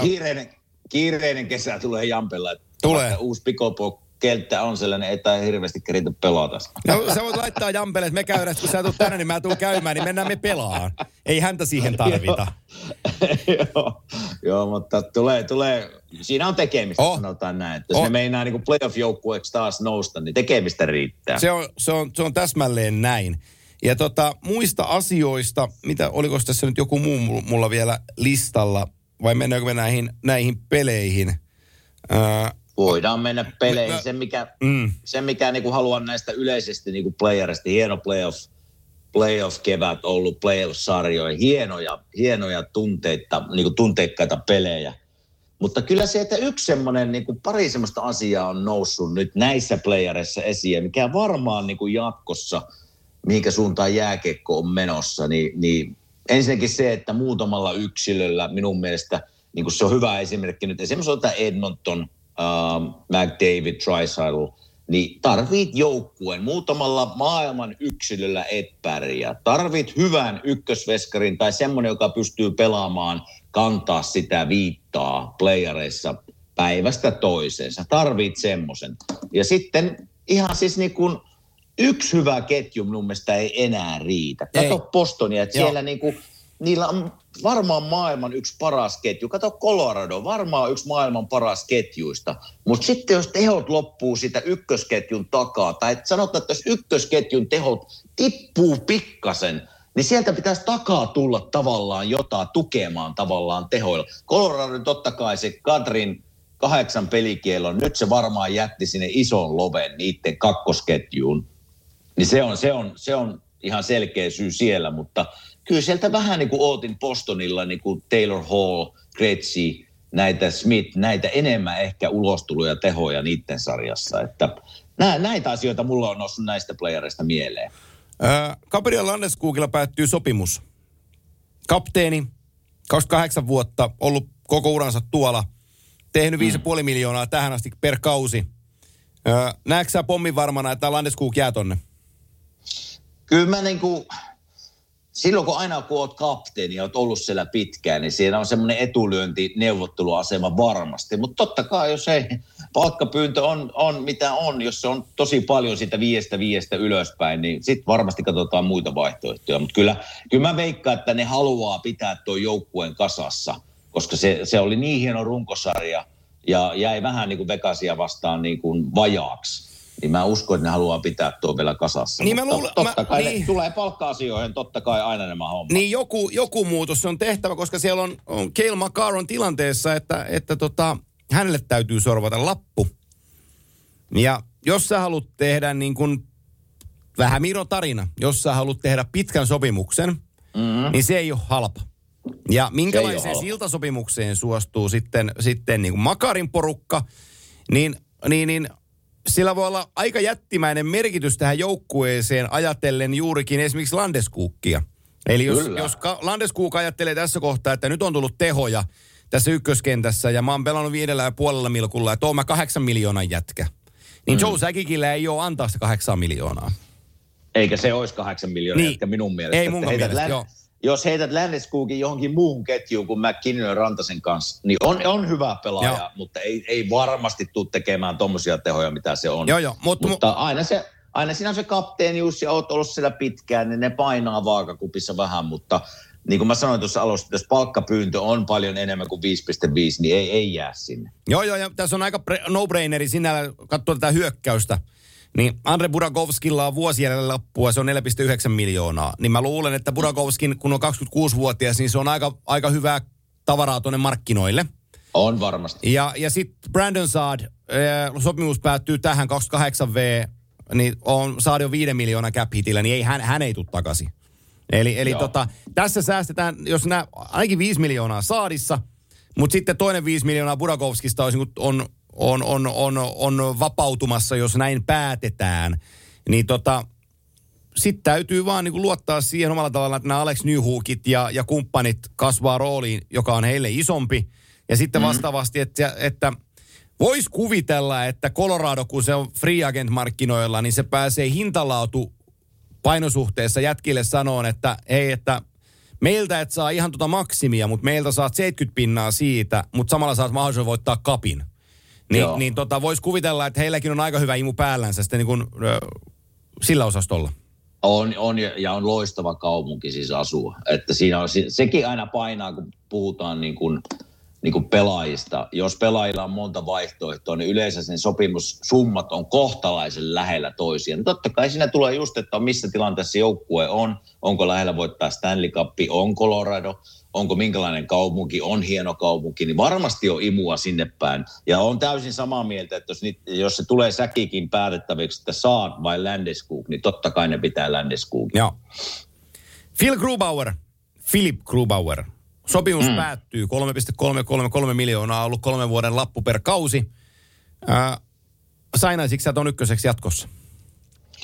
No minut yllätti siis positiivisella pelillä Grubaueri, että niin kuin mä sanoin tuossa pitkin matkaa, että mä en ole ihan nähnyt hänen pelaavan vielä tilanteessa, missä hän joutuu kantamaan tavallaan ykkösmaalivahdin roolia playareissa. Minä korostan aina runkosarjan ja playarin eroa, koska maalivahtihan on tavallaan yksilöurheilija niin kuin joukkuessa. Ja se erilainen paine tulee siinä jokaiselle pelaajalle, totta kai playariin mennessä, mutta maalivahti, se paine on siinä, niin kuin, se on hirvittävä, kun se joudut tekemään niin kuin playareissa yhtään helppoa maalia ei saisi mennä sisään. Niin Grubauer, hei, se pelasti Coloradolle muutaman pelin ja se nosti niin kuin minun silmissä arvoa häntä kohtaan. Niin jos vaan mahdollista olisi pitää, niin kyllä. Joo. No niin, sitten me mennään, yritetään lähteä kiinni semifinaalipareihin. Tämä aihe löytyy aina sieltä sitten, mistä puhutaan ja siellä otetaan kiinni. Mutta jos me nyt katsotaan ensimmäisenä tuohon Golden Knights Canadiens-sarjaan ja sen ensimmäinen peli on pelattu, kun me tätä tehdään ja kun tämä ulos tulee, niin sitten on kakkospeli. Kakkospeli on just pelattu, mutta kyllähän se ensimmäinen peli osoitti ainakin mun silmään sen, että oikeastaan jokaisella osa-alueella yksilöistä joukkuepelaamiseen plus pelitaktisiin asioihin, niin Vegas on tuossa askeleen edellä. No kyllä ne on. Siinähän ensimmäisessä pelissä, mä katsoin koko pelin, vaikka se aika myöhään oli, niin Montreal tuli peliin hyvin. Ne oli 10-15 minuuttia eka erässä. Siinä oli niin kuin hyviä paikkoja. Fleury otti kiinni, piti Vegasin pelissä hyvin siinä, mutta mitä pitemmälle peli meni, kun aletaan menemään viimeiset 5 minuuttia, toinen erä, kolmas erä, niin kyllä sillä niin kuin Montreal oli jopa vaikea päästä punaisen yli, että Siinä tuli niin kuin sitten niin kuin tasoero tuli kyllä esiin. Ja sen takia tämä Vegas mulle on ollut niin vahva mestariehdokas pitkään, on nämä kyseiset syyt just siinä, että se 4 ketjun rullaava systeemi, hyvin liikkuvat äijät, ja se paineistaminen sinne niin kuin vanhana pakkina, Montrealin pakkeihin, kun sulla tulee liikkuvia isoja äijää, ne tulee moni vielä päin, tai ne tulee heti ole sinussa kiinni, niin on sieltä kuule vaikea rakentaa peliä. No. Ja sen sanon tästä Vegasin systeemistä, että muistatko, kun puhuttiin Winnipegin, että miten ne noin huonosti hävisi Montrealille? Mä kritisoin sitä Paul Morrisia siitä, että se systeemi, mikä niillä on, ne halusi pelata nopeita peliä. Mutta vertaappas nytten Winnipegin systeemiä Vegasin nopeeseen systeemiin, niin se tulee esiin tässä tilanteessa. Kuvitellaan, että kiekko on Montrealin alueella, kiekko tulee keskialueelle, pakit lähtee, Vegasin pakit lähtee hakemaan kiekkoa, ne tulee omalle siniviivalle. Mitä tapahtuu siinä pisteessä? Ja tässä on se ero, kun pelataan nopeata peliä. Ne ei edes mieti, syötänkö minä pakkia. Vegasin, puhun Vegasista. Joo. Ne lähtee saman tien ylöspäin ja hyökkääjä tietää, että se kiekko tulee saman tien ylöspäin. Niin silloin me mennään niin kuin viisikkona ylöspäin. Jos ne joutuu jostain kumman syystä heittämään Vegasin pojat pakki, kiekko lähtee saman tien ylös. Se lähtee vaikka laidan kautta ylöspäin, mutta se lähtee ylöspäin. Niin silloin hyökkäät on vauhdissa menemään karvaamaan. Ne ei välttämättä pääse sinne ensimmäisenä kiekkoon, mutta ne on siellä iholla koko ajan. Mitä tapahtui Winnipegin pelissä? Kiekko menee keskialueelle, pakit heittää pakki, hyökkäät lähtee ylös. No heitetäänpä vielä pakki takaisin. Kaikki seisoo. Ja sitten lähdetään ylöspäin. Niin tässä on niinku ero taktillisesti siinä, että mitenkä pelataan niinku nopeita, varsinkin keskialueen ylityspeliä. Ja se on niinku Montrealin kannalta semmoinen juttu niinku pakkien näkökulmasta, kun sä tiedät, että sieltä joku tulee sun niskassa koko ajan. Siinä on yksi jätkä, jopa toinen jätkä. Ja on sieltä, kuule hei, oot kuinka taitava tahansa, niin sieltä ei rakenneta peliä. Mutta siinä on niinku, ihan kiinnitti huomiota, että mä laskin eilen niinku Vegasin keskialueen lähdöt. Niin se on, niinku, se on niin nopeeta. Pakki saa kiekon, me lähdetään samaa ylöspäin, on se sitten poikkisyötöllä tai samaan sivuun. Ja tipataan kiekko vaan sisään, jos ei saada tavallaan haltuun sitä. Et se on sitä nopeeta ja kaikki on samalla sivulla. Allekirjoitan ja näin saman asiaan, kun peliä tuossa Niemisen Villen kanssa yöllä tehtiin. Ja niin kuin se Vegasin pelitapa, jos me mietitään sitä, että joku Alex Tuck esimerkkinä karvaajana tai Colesar tai Riley Smith tai Mark Stone, joka kentästä löytyy niitä. Kyllä, mutta se, mikä siinä on hienoa Vegasilla, niin miksi mulla on aika vaikea tällä hetkellä uskoa Montrealin niin kuin paremmuuteen, on se, että Vegas teki ekassa ottelussa pienet asiat tosi huolellisesti. Niillä oli hienoja setplaytä tehtynä aloitusvoitoista hyökkäysalueella. Pari eri kuvioa, mistä tuli pari maaliakin itse asiassa. Niillä on tietyt asiat hierottu kohdilleen. Niiden hyökkäysalueen hyökkäyspelaamisessa on itseluottamus liikkeen kautta ja sen itseluottamuksen kautta, että me voitetaan yksykkösiä ja pidetään kiekko liikkeellä. Niillä ei ole vaikka niillä on kiire, niin niillä ei ole silti kiire sen kiekon kanssa. Sä saat tästä kiinni. Eli he malttaa sen pelinsä. Sitten kun ne pääsee karvaamaan, niin ne tekee maksimityön, mutta huom, yksi seikka. Niillä on aina Villen sanojen mukaan kettu kolmonen takana. Eli kun Montreal saa kiekon, ne hyökkäs läpi pelin 3 vastaan. Eli Vegas voitti ton pelin Montrealin vahvuuksilla, niillä, millä Montrealin pitäisi pystyä voittaa Vegas. Ja se on se syy, miksi mun on tosi hankala nyt nähdä, että Montreal pystyisi tuosta paljon parantamaan, koska niillä ei ole yksilötaitoa ihan niin paljon. Ja ne pystyy kyllä luomaan vaarallisia maalipaikkoja, mutta niiden prosentit sen suhteen, että ne olisi tehokkaita, on aika huonolla mallilla. Niin se ensimmäinen kymppi Vegasille, kun ne selvisi sitä Montrealin kaikki maalille ja kuolleet perään taktiikasta, mikä on hyvä taktiikka, ei siinä mitään, tuo joukkue toteuttaa sitä. Mutta kun Vegas selvisi siitä, sitten tuli tuon ottelun, ekan game ykkösen käännekohta oli siinä toisessa erässä, kun pelattiin tasavajaalla liki 2 minuuttia. Canadiens piti kiekkoa ja Tyler Toffoli piti kiekkoa 40 sekuntia ja se pörräsi keskialueella ja omalla alueella, kun se ei tiennyt, kuinka se edes hyökkäisi. Sen tasavajaa tilanteen jälkeen se peli sujahti Golden Knightsin niin taskuun, tiedätkö, että kaveri ei tosta pysty tekemään Toni Himmelisempää, no tämähän on meidän peli. Ja sitten se oli sen jälkeen ihan yhtä päätä se juttu. Näistä syistä Vegas on mulle ollut siis alkukaudesta lähtien, kun mä tiedän sen vanhana pelaajana ja pakkina, että tuommoinen niin kuin varsinkin playoff-kiekossa, ja kun siellä on semmoinen meteli vielä tuossa hallissa, se tunnelma, mikä siinä on, niin kun sä pääset taklaa karvaa, sä tiedät, sä luotat siihen systeemiin, pakit tukee hyökkäyksiä hyvin, ne on hyviä kiekon kanssa. liikuttaa kiekkoa nopeasti. Ja se on vaan semmoista voittavaa jääkiekkoa pitkässä juoksussa. Totta kai tulee tappioita ja turpaa välillä.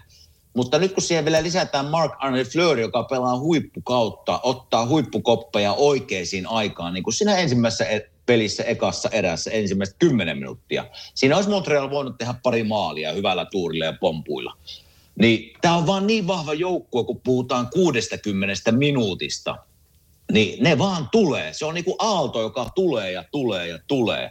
Mutta jos mä käännän tämän toisin niin kuin Montrean puolelta, että mitkä vois olla ne aseet voittaa, niin totta kai Carey Price pitää olla, niin kuin, pitää seistä päällään. Niitä paikkoja vaan tulee niin kuin sinne päähän niin paljon.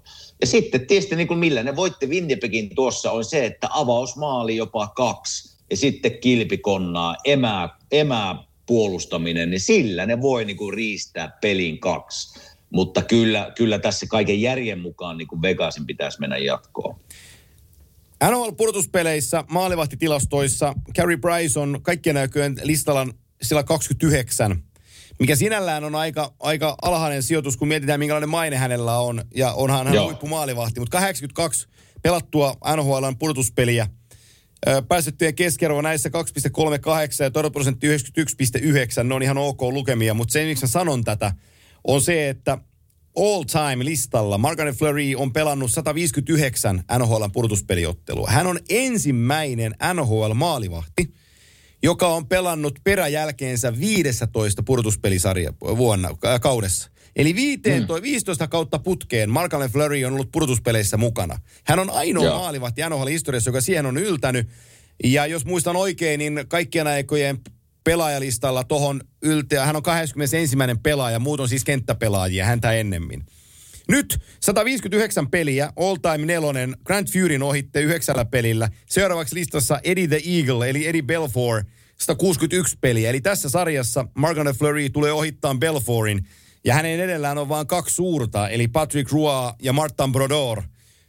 Ruoalla pelejä 247, Brodorilla 205 ja sitten tämän kauden jälkeen me nähdään, että kuinka paljon Marc-Andre ennättää pelejä itsellensä ottaa. Hän on voittotilaston 4 kautta aikojen listalla ja tulee kaikilla todennäköisyydellä nousemaan siinäkin 3, koska hänellä on voittoja 90 ja Grand Fury on 3. Furyn voittomäärä hänen urallaan oli 92 voitettua peliä. Martin Brodeur on listan 2, 113 ja St. Patrick ennätti voittaa urallaansa 151 NHL:n pudotuspeliottelua. Ne on aika jäätäviä numeroita. Se on kyllä jäätävää. 151, se on kyllä jäätävä numero, että joku pelaa edes noin monta playoff-peliä, niin se on jo jäätävä, mutta voittoa. Joo. Suomalaisten eniten voittoja pudotuspeleissä on ottanut Tuukka, eli Rasko on voittanut 57 peliä ja Peksi on voittanut Nashvillen paidassa 45 peliä. Joo. Ja ne on suomalaisista siellä. Arvaa kukaan 3. listassa suomalaisista. Vähän yllättävää, niin. Voisiko olla Antti Niemi? On. Niemen Antti, 36 voittoa on Andillä. Kyllä. Niin kyllä. Siinä on tota listaa, mutta että kyllähän Vegas näyttää niin kuin Stanley Cup-finalisti joukkueelta jokaisella sylinterillä. Ja nyt kun mietitään, katsoo tämä Ryan Reevesiäkin, niin kyllä siellä kuntokuuri on ollut Reevesilläkin päällä Peter DeBoorin alla, että ei ole enää ihan niin iso, mutta liikkuu astetta paremmin. No joo, kyllä se niin kuin eilenkin, niin sitä mä seurasin tuossa, kun nyt nelosketjukin painaa menemään ja taklaa mutta kyllä painaa hänellä pikkusen enemmän kuin muilla, mutta ihan hyvin hänkin liikkuu. Joo. Ja mitä Fleuryyn tulee, niin totta kai pelannut monta kertaa sitä vastaan. Ja kaikki ne jutut, mitä minä hänestä kuulun, niin on kyllä niin kuin joukkue pelaa viimeisen päälle. Et niin kuin eilinkin, kun tuli maalia, niin kävi läppäämässä aina tavallaan onnittelut. Ja naureskelee kesken peliin. Niin se on semmoisia juttuja, mitkä niin kuin joukkueelle on signaalia, että hei, mulla on niin kova itseluottamus ja kannustus teitä kohtaan ja eiköhän niin kuin panna homma vaan pyörimään. Niin nämä on näitä semmoisia pieniä yksityiskohtia, mutta voittavia yksityiskohtia joukkueurheilussa. Ja mä muistan, kun ne oli finaalissa, kun me oltiin tekemässä finaaleja siellä Capitalsia vastaan, niin on tosi hieno se training facility, missä ne reenaa. Ja siellä oli vähän varmaan toista 1,000 yleisöä katsomassa pelkästään Golden Knightsin reenejä ja ne veti sen 30 minuuttia, 25 minuuttia joukkuereen ja muutama drilli ja sitten vähän laukauksia ja niin päin pois. Ja sitten joukkue pikkuhiljaa meni pois sieltä, mutta katsoja pysyi siellä katsomassa edelleenkin. Viimeistä ukkoa myöten ja naista myöten katsomassa, että mitä vielä tapahtuu, niin oli aika hauska hetki, kun Marc-André Fleury otti hetken aikaa koppeja maalissa ja sitten se meni pukuhuoneeseen ja sitten kun muut jätkät tuli kentältä pois, niin silloin oli maalivahdiluikkarit jalassa ja tuulipuku päällä, niin se tuli kikkailee kenttäpelaajan mailalla ja veteleen. Siihen pitää niinku showta yleisölle. Ja otti sen, niinku sen yleisön siinä. 10 minuuttia niinku kurvaili omia juttuja, veteli jalkakikkoja ja tuuletteli yleisölle. Ja siitä veti sen niinku oman hyvän mielen shownsa. Ja se oli aika magia nähdä siinä. Ja sitten, että kuinka iso nimi onkaan, niin tällainen suomalaistoimittajuudesta, kun siellä juttuja on tehnyt, niin hän on yksi niistä, joka aina suostuu haastatteluihin. Ja muutaman kerran hävettikin, kun hän joutui odottamaan meitä, mutta että joku diivapelaaja lähtee aika äkkiä pois, jos ei niin kuin mäkistä ja kameramiestä näy, mutta hän aika nöyrästi odotteli siellä ja ei ollut yhtään pahoillaan. Mä olin pahoillaan, kun oltiin myöhässä, mutta... Joo, minä olisin lähtenyt meneen. No sä olisit lähtenyt meneen, se on ihan saletti. Hei, mutta täytyy, joo, no se kertoo miehestä paljon ja kaikki huhut, mitä minä olen kuullut hänestä, niin ihan siis näitä samoja juttuja, että on loistava tyyppi. Mutta tavallaan Montrealit unohdin sanoa tuossa sen mielenkiintoisen pointin, että ne nyt ensimmäistä 15 kuukautta, jos mä katson oikein, niin 15 kuukautta ne pelasi ensimmäisen pelin, missä on täystupa. Joo. Niin kyllähän sekin varmaan tuo semmoisen niin kuin vähän jännittävän latautumisen ja vähän ihmettelyyn, kun Vegassa vielä puhutaan, niin oikein zone järjestävät siihen alkuun. Niin kyllä sekin, en mä sano, että ne on hermostuneita, koska ne tuli hyvin siihen ensimmäistä 10 minuuttia, mutta kyllä siinä varmaan vähän sitten, kun tappiolle mennään ja kannustus alkaa, niin siinä tulee vähän semmoinen jännä efekti, että hei, eihän me ole tätä kuultu 1,5 vuoteen melkein. Thomas Tatar ei mahdu pelaan Canadiensissä. Joo. Mun mielestä se olisi aika, kun en tiedä, enkä ole Dominic Ducharme, hän tietää joukkueensa asiat paremmin, mutta aina kun mietitään näitä tällaisia niin kuin kulmia, tarinoita otteluparin sisällä, niin mä melkein Canadiensiä jätkänä kokeilisin sitä Tataria kokoonpanossa, vaikka sen ei ole edeltävissä peleissä, 5 peliä se on playerissa pelannut. Eikä ole paljon saanut aikaa, mutta kun hänen entinen seuransa on vastassa, joka heitti hänet sieltä menee, niin äkkiseltä, että löytyisi pari kierrosta niin kuin lisää sitä niin näyttämishalua. Kyllä, hyvä pointti. Ja yleensähän se menee silleen, sinäkin tiedät, että jos voidetaan sarjoja, niin kokoonpanoja vaihdetaan. Tässä on vaikea ollut Montrealin coachin vaihtaa ketään. Kun on, mutta nyt voi vaihtaa. Niin, nyt voi vaihtaa. Nyt on se paikka vaihtaa ja kokeilla uutta, koska kyllä tuossa, niin kuin mä sanoin, niin 2... Toinen erä ja kolmas erä oli minusta ihan täydellistä Vegasin hallintaa, niin siinä tarvii ehkä semmoisia taitopelaajia, jotka pystyy pienessä tilassa liikuttaa kiekkoa, jotta päästään sen paineen alta pois. Niin Tatar olisi yksi näistä kavereista. Joo, jos mä nyt väärin muistan Niemisen statistiikkaa ekasta pelistä, niin ekan erän vaaralliset maalipaikat oli Canadiensille 6-1. Joo. Toisen erän vaaralliset maalipaikat oli Vegasille 8-1 ja... Saiko Montreal yhden vaarallisen maalipaikan takajoasemassa koko kolmannessa erässä? Joo, no se kertoo sitten. Niin, et ei niillä niin kuin, se alkurynnistys niillä oli ja sitten niiden eväspussukka olikin tyhjä. Niiden pitäisi saada palkinto siitä yrittämisestään heti alkuun, niin ehkä se kantaisi silloin pidemmälle, mutta että se eka kymppi, se että hyvä jätkät, hyvä energia ja 6 tuhlattua maalipaikkaa, niin sitten kun kaveri iskee sen ensimmäisen, niin se pistää kyllä selkää vähän kumaraa. Niin, eikä se nyt toiseen peliin, se ei auta yhtään. Ei jättä, että me pelattiin 10 minuuttia hyvin. Joo, ei auta. Joo. Ei, kyllä siinä pelaajien takaraivossa ihmisiä mekin ollaan, että jokainen tajuaa, että kun tuossa pelissä on ollut pelaajana, että hei, nyt on kyllä kova nippu vastassa, että 2 erää me ei päästy punaisen yli melkein. Että kyllä siinä, siinä semmoinen realismi lyö vasten naamaan. En minä sano, että niillä ei ole mitään chanssiä, mutta ne tajuaa nyt, että hei, meidän pitää kaikkien olla niin kuin parhaimmillaan, että meillä on mahdollisuus. Ja se mahdollisuus, niin kuin mä sanoin, millä ne on pärjännyt tässä näissä playoff-peleissa on se, että ensimmäinen maali, toinen maali meille ja sitten erittäin tiivistä keskialueita ja puolustamista ja toivoo, että Carey Price seisoo päällään. Ja sitten tavallaan jäähyjä tuli aika paljon eilen, niin ne pois, että ei anna yhtään ylimääräistä helppoa ylivoimamaalia Vegasille. Että nämä on ne Montrealin aseet. Hei, se Shea Theodore, Alec Martinez pakkipari. Herra Jeesus, se on hyvä pakkipari. On, mutta on totta kai, mutta mikäkin... Eikö siitä, onko Pietrangelo, siis Martinez oli pakkipäinen, mutta se Theodorin syöttö siinä YV:llä Martinezin maaliin ja tekeminen, mutta... Oli hieno. Ihan maagisen hieno, ja toi puolustus joukkueessa on vaan sitten törkeen kova. On, mutta mikä kiinnitti tälleen vanhan pakin silmään Pietrangelo pelaaminen eilen, niin se oli joka puolella jää. Joo. Se oli hyökkäämässä, se oli keskialueella tukemassa, antoi hyviä syöttöjä alivoimalla. Niin pelasi kyllä loistavan pelin Pietrangelo eilen. Että, nuo on niitä silloin, kun hänkin on voittanut, niin nämä on niitä hetkiä, milloin tämmöiset voittavat pelaajat tulee esiin. Hän tuli niin kuin minun silmissä esiin eilen. Joo. Kyllä se on kovaa jälkeä. Mennään tuon toiseen sarjaan, joka on... Yksi peli pelattu, kun me tätä tehdään, toinen peli pelataan, kun tämä on kaksi peliä pelattu, kun tämä meidän jakso tulee ulos. Me voidaan analysoida vähän sen ensimmäisen pelin osalta. New York Islanders Tampa Bay Lightning on siis sarja, ja Barry Trotzin ja Lane Lambertin joukkue voitti sen ensimmäisen pelin numeroin 2-1.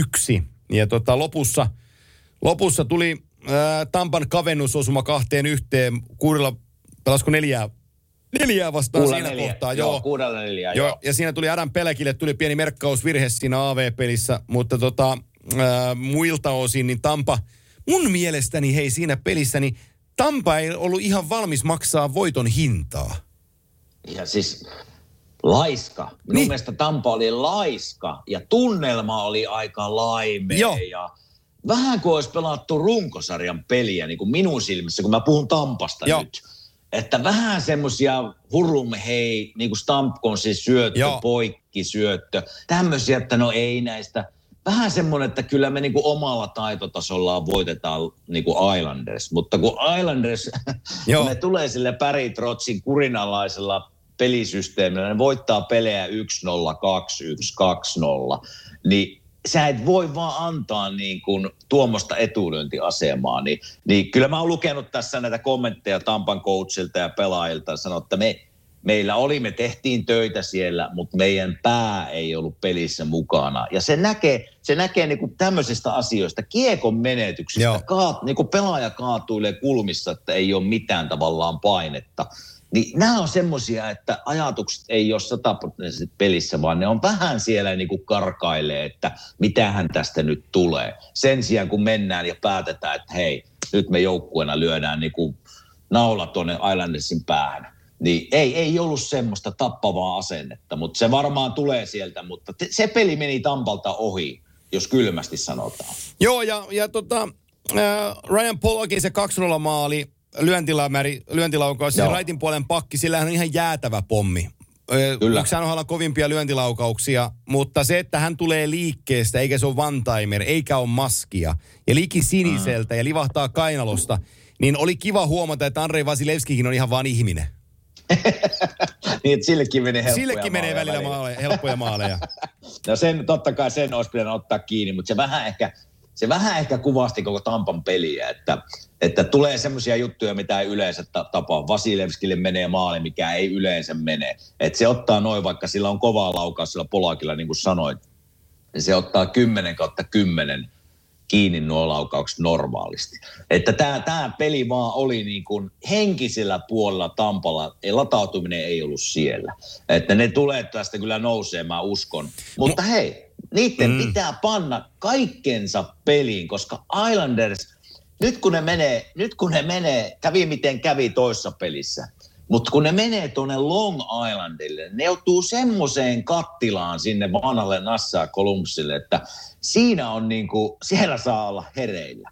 Niin nyt jos ne häviää tämän pelin vielä kotona, niin sitten on kyllä, sitten on kovassa selkärannassa väännetty Tampa Bay, mutta pitkä sarja tästä mä veikkasinkin. Mä veikkasin, että Tampa vie tämän 7. pelissä. Paljon jääkiekkoa jäljellä vielä, mutta parempaan pitää pystyä. Joo, ja sitten taas se, että kun se peli on Tampan kannalta, että ei ole ihan mindsetti, ei ole läsnä.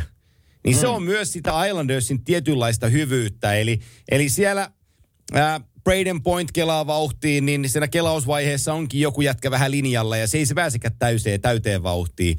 Kutserovilta otetaan syöttölinja pois, ettei sille pystytä pelaamaan kiekkoa, tai se ei pysty pelaamaan eteenpäin. Eli Islanders osaamisellaan tappaa Tampan niin kuin lentokelin pelin. Ja se on myös tämä Barry Trotsin viisautta ja se viisikon osaamista, että ne saa sen Tampan ikään kuin unohtamaan, että mitä tässä pelataan, kun ne vähän kiukuttelee, että me ei saadakaan pelata tätä meidän suunnittelemaa peliä. Joo, se voin kuvitella. Hyvä pointti sulta, että se on niin kuin Barry Trotsin, se on niin kun mä muistan, kun se valmenti minua, että se on niin kuin detail-asiaa käydään läpi, että hei, kattokaa nyt, kun tästä Kutserov, mitä Kutserov tekee joka kerta, kun se tulee omalle alueelle? Mitä se tekee joka kerta, kun se saa kiekon, se tulee hyökkäysalueelle, se pyörähtää ympäri? Mitä se tekee? Nämä käydään Barry Trotsin systeemissä aina läpi. Ja sitten kun se liitetään vielä siihen se kurinalaisuus ja siellä ei sooloilla, niin se on niin tiivis paketti, tämä Islandersin paketti, että niin kuin mä sanoin, niin Tampa pitää panna parastaan, että ne menee tästä sarjasta jatkoon. Ja pakko nostaa vielä Semyon Varlamov, on yllättänyt minut, että se niin kuin Boston-sarjassa voitti itse pari peliä ja on jatkanut siitä, että pelaa niin kuin hyvällä tasolla Islandersin maalilla tällä hetkellä. Ja odotas, mä yritän muistella sitä statsia, se oli aika mielenkiintoinen, eli kun Islandersilla oli se tilanne, että ekalla kierroksella Pittsburghia vastaan, niin Ilja Sorokin otti kaikki 4 voittoa. Joo. Ja sitten toisella kierroksella Bostonia vastaan Varlamov otti kaikki 4 voittoa. Niin tämä on ensimmäinen kerta sitten vuoden 1987 Canadiensin. Silloin Patrick Roy tuli mukaan, 87 oli mukana, mutta niillä oli hetkinen, odotas nyt kun mä katson mitä täällä tapahtuu. No niin, tämä kone vähän pykäs, niin pysähtyi nauhoitus, mutta kyllä se jatkuu. Niin varmaan niin mykistävä statsi tulossa, että konekin jo pykii. Niin 87 edeltävän kerran ollut vastaava Canadiensillä. Silloin Patrick Roy otti 4 voittoa ja toisella kerroksella Brian Hayward otti 4 voittoa, missä Montreal meni eteenpäin. Eli liian usein tätäkään ei niinku tapahdu. Ja sitten kun me mietitään tuo Islandersia vielä siltä kannalta, että Varlamov on niinku ykkösmaalivahti tuohon joukkueeseen, aika solidikin sellainen, niin se on vielä ykköskierroksessa saanut vähän niinku huilailla. Joo. Mutta se on hyvä asetelma heille. Se on. Mutta mä povaan tästä pitkään sarjaa ja nyt kun tämä on meidän viimeinen jakso, niin pitäähän meidän päättää tämä silleen, että finaalijoukkuet ja mestari. Haluatko aloittaa? Joo, no toinen pari mä en näe vaihtoehtoa muuta kuin se Vegas tulee sieltä. Joo. Ja mun tekis mieli taas suhauttaa sitä mun tuulitakkiani ja hypätä Islandersin kelkkaan, mutta kun mä oon niin pitkään sanonut sitä Tampaa, niin nyt mä en suhauta sitä tuulitakkia, vaan mä sanon, että se on Vegas Golden Knights, Tampa Bay Lightning on se finaali. Joo, no samat on mulla. Joo. Minun ei tarvii suhauttaa sitä takkia. Ei tarvii. Mä oon veikannut Vegasia alkukauden ja veikkaan sen mestariksikin tässä saman tien, mutta kyllä se on Vegas ja Tampa Bay niin kuin finaalissa. Otetaanko lunchin veto sitten, kun Tampa ja Vegas on finaalissa? Niin sulla on Vegas ja mulla on Tampa, niin saadaan siihenkin vielä pieni sivupetsi. Selvä. Katsotaan sitten, miten sen kanssa käy, mutta... Tuo näyttää tuo kello, että me ollaan tuntia 17 minuuttia jaariteltu omiamme tässä ja on vähän lajejakin hypitty tänään. Aika harvoin puhutaan jalkapallosta, mutta nyt oli sen arvo kohdallaan. Ja vielä loppuun, niin tuen merkiksi, niin toivotamme huuhkajille EM-kisoihin. Kyllä. Hienoa lentoa ja nautinnollisia hetkiä jätkille, että ikimuistoisia asioita niin pelaajille kuin suomalaisille jalkapallokannattajille, niin nauttikaa. Jännittäkää mukana, mutta muistakaa yrittää nauttia siitä, että me saadaan kerrankin jännittää oman joukkueen pelaamista näissä peleissä. Ja juuri näihin samoihin sanoihin voin yhtyä ja se, että mä pääsen seuraamaan livenä täällä Amerikassa niitä pelejä huomisaamusta, taitaa olla 9 minun aikaa alkaa peli, niin kyllä täällä ollaan hengessä mukana ja tsemppiä sinne joukkueelle ja faneille, niin ei kun menestystä vaan. Joo, ja kerrottakoon tässä kohtaa vielä sellainenkin julkistus sitten, että me ollaan, Kime sun kanssa, me ollaan 1.7. mennään Viaplay-ihmisinä mukaan pelaamaan 24 tuntia golfia, keräämään rahaa hyväntekeväisyyteen. Ja meillä on Laineen Patrekki on mukana ja Ville Galle on mukana ja meillä on sitten Kimmo Sirainen ja Nokialta vielä Jalkasen Tommi mukana. Terveisiä kaikille osallistujille. Meillä on 6 pelaajaa rivissä ja 24 tuntia pelataan golfia ja kerätään rahaa Hope ry:lle hyvään ja vähävaraisille, niin hyvän asian puolesta heinäkuun alussa pelataan golfia. Montako kierrosta siihen keritään niin kuin vetää? No viime vuonna me kerettiin, kun me autoilla pelataan, niin viime vuonna me kerettiin pelaan 7 kierrosta. Oho. Et kyllä siinä, siis ne on, siellä... Selkä huutaa hoosiannaa se 7. Eikö siellä, joo, niin huutaakin, mutta se on aika makeeta ja sit siellä hyvin, niin kuin, siellä hyvin asiat on, kaikki ruokailut on mietitty, että mitä syödään ja evästä kulkee koko ajan mukana ja viime vuonnakin meillä oli yöaikaa, niin meillä oli, oliko 11 autoa kiertämässä meitä kannustamassa, etsimässä palloja ja näyttämässä valoa. Oh, wow. Ne oli tosi makeita juttuja. Ja sitä on pelata pari kierrosta ja käydä suihkussa ja vaihtaa vaatteet ja mennä taas pelaamaan pari kierrosta. Tiedätkö tällä klubituuparilla, mikä siinä on parasta? Että kun painat ykköselle, kakkoselle, kolmoselle tripla ja oot plus 9 kolmereiden jälkeen, niin voi kerrankin miettiä, että no ei se mitään, että vedetään tämä rundi loppuun ja otetaan se seuraava. Että ei tarvitse lähteä kotiin sen epäonnistuneen kierroksen jälkeen. Että siinä on niin kuin kierroksia fikassa niin sanotusti aika kivasti. Ai että. Tulee aikamoinen kokemus olemaan meikäläinen. Ja sitten oikein palkitaan itsemme, tiedätkö, niin survastaan tuut päivää aikaisemmin siihen meille, niin survastaan pullokoniakkia pohjalle. Saadaan letkeä swingi. Saattaa ykköstillä olla vähän väsyneitä kavereita sen jälkeen. Joo, jätetään se konu parempiin hetkiin. Mutta 3 kautta on kimanttia tehty. Kai helpohan tässä on ennustaa, että me jatketaan myös ensi vuonna. Ei mulla ole mitään syytä, miksi me tätä lopetettaisiin. Kiitos teille kuuntelijoille. Teidän takia me täällä näitä tehdään.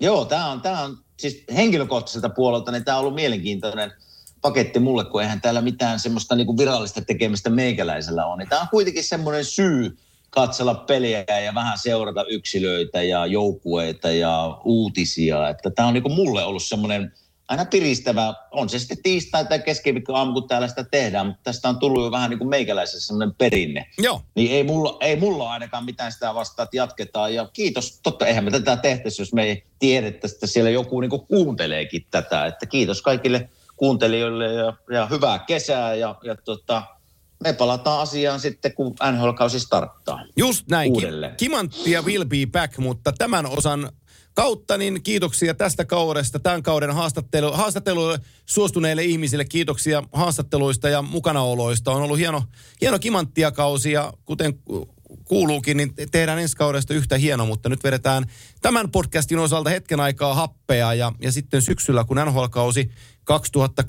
2021-2022 alkaa, niin lähdetään liikkeelle jälleen kerran, mutta näiden kautta niin nautinnollista kesää kaikille. Kiitoksia seurasta ja moi moi. Moi.